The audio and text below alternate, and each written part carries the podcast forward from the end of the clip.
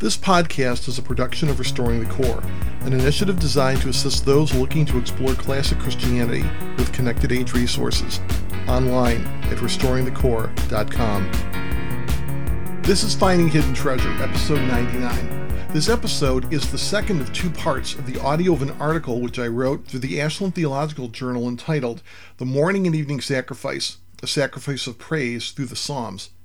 My purpose in writing the article was to lay the foundation for a connection between the twice daily sacrifice of a lamb, one in the morning and one in the evening, with an ongoing purposeful sacrifice of thanksgiving to God in Christ by means of reading and praying from the book of Psalms.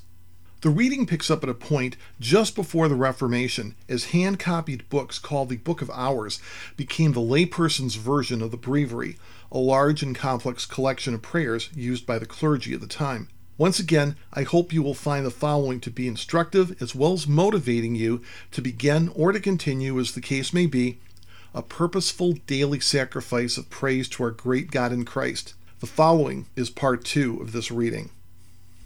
After the Reformation swept through Europe in the 16th century, the use of fixed hour prayer continued. Luther's liturgical revisions maintained the canonical hours of Matins, morning prayer, and Vespers, evening prayer. The Church of Scotland, in its 1647 Directory for Family Worship, instructed for secret, that is, personal worship, it is most necessary to perform this duty morning and evening and at other occasions. Emphasis added. The Book of Common Prayer is a collection of ancient Christian prayers, first compiled and customized for use by the Anglican Church in 1552. Among the prayers in the Book of Common Prayer are daily morning and evening prayer. Despite numerous revisions since 1552, the morning and evening prayers have been retained right up to the present day. The second thread, the Psalms. The Psalms have been called the Hymn Book of Israel. 150 in number, the Psalms make up the largest individual book in the Bible. They cover the range of human emotion and human interaction with the God of Abraham, Isaac, and Jacob. The Psalms offer praise to God in the midst of the circumstances of life. One finds joy, Psalm 98, anger, Psalm 109, sorrow, Psalm 137, anguish, Psalm 6, verse 3, and wonder, Psalm 8, verses 3 through 5. In the midst of these emotions, God is the one worshiped and looked to as the ultimate meaning of human existence. Psalm 62, verses 1 and 2. The New Testament is filled with quotes from the Psalms. These quotes are not incidental references. The Lord Jesus used Psalm 110, verse 1, to point to his true identity as a descendant of King David, yet possessing more honor than David. The crucified Lord's anguished cry of despair to God was a direct quote from the first verse of Psalm 22. On the day of Pentecost, Peter used Psalm 16 to prove that Jesus was truly the Messiah of Israel.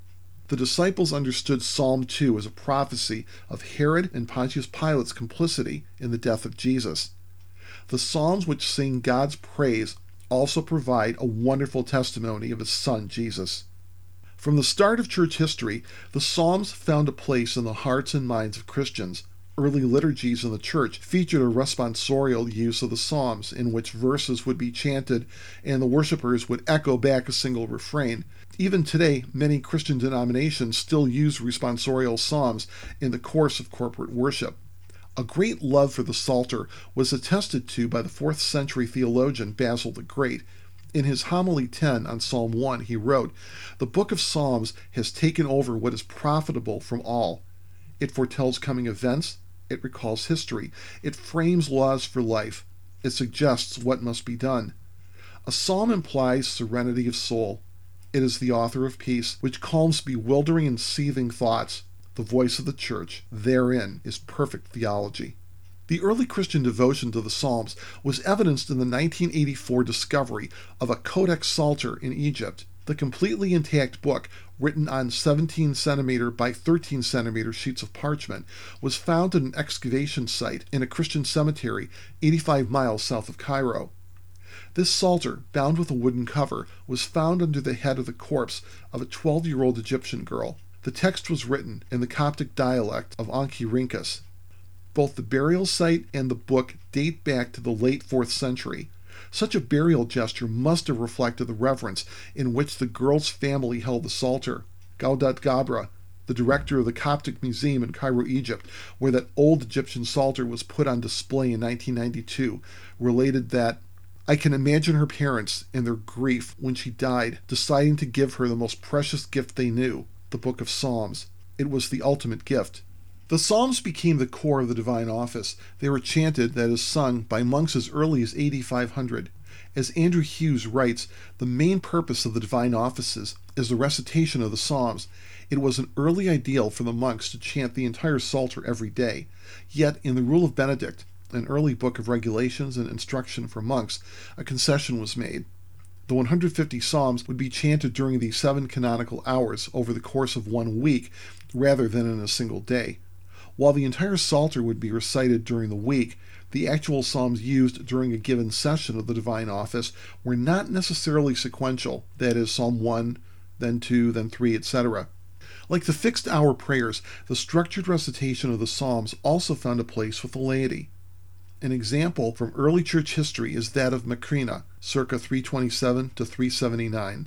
Macrina was the sister of Gregory, Bishop of Nyssa. She was a student of the Psalms and avidly used them throughout her daily activities. In a letter to the monk Olympius, Gregory remembered that she, that is Macrina, was especially well versed in the Psalms, going through each part of the Psalter at the proper time. When she got up or did her daily tasks or rested, when she sat down to eat or rose from the table, when she went to bed or rose from it for prayer. She had the Psalter with her at all times, like a good and faithful traveling companion. The Psalms were the heart of Christian worship well into the era of the Reformation. In early colonial America, the congregational singing during Sunday worship services consisted of the singing of the Psalms that had been put into meter, that is, rhyming musical verse. The importance that this form of worship had with colonial American Christians is seen in the fact that the first book printed in British North America was a 1640 collection of metrical psalms called the Bay Psalm Book. This devotion to praising God with the Psalms continued in the piety of the early New England home. The piety of praising God with psalms in the context of home worship is found in the example of Jonathan Edwards, 1703 to 1758. It was common for Edwards and his family to mark the start of the Sabbath on Saturday evening at sunset. At sunset, they offered a prayer, the lighting of a candle, and the singing of a psalm. The Psalter was also used as an instructional tool in Puritan New England. Psalters such as the Ainsworth Psalter contain not only the text of the Psalms, but explanatory notes as well. Alice Earle points out that such a psalter was not only a dictionary, but a perfect encyclopedia of useful knowledge. Things spiritual and things temporal were explained therein. The Book of Common Prayer also makes provision for a structured reading of the Psalms. In conjunction with its morning and evening prayers, the Book of Common Prayer parses out the Psalms in numeric sequence, special church events and Sundays excepted. The Book of Common Prayer arranges the Psalms so that a handful of them would be read during morning prayer and another handful read during evening prayer. Rather than going through the entire Psalter in seven days, such as Benedict's rule, the Book of Common Prayer takes its reader through the 150 Psalms in a month, the two threads woven together. As can be seen from the Bible and church history, Christians have a rich devotional background in fixed hour prayers, such as the morning and evening prayers, as well as the rich use of the Psalms as a premier hymn book of Christian praise to God. These practices have transcended language, culture, time, and place. They provide for us a time tested pattern for keeping Christ in our memory and thoughts. Our spiritual ancestors found it important to set aside at least two times, morning and evening, every day for prayer. They also made use of the Psalms as their primary text for prayer and praise. We would benefit to make their pattern our own by offering these readings to God as a morning and evening sacrifice of praise. The advice of Hippolytus, given in the third century, applies just as much in the 21st century concerning cultivating a discipline of regular daily times of prayer. Hippolytus advises his readers then and advises us now.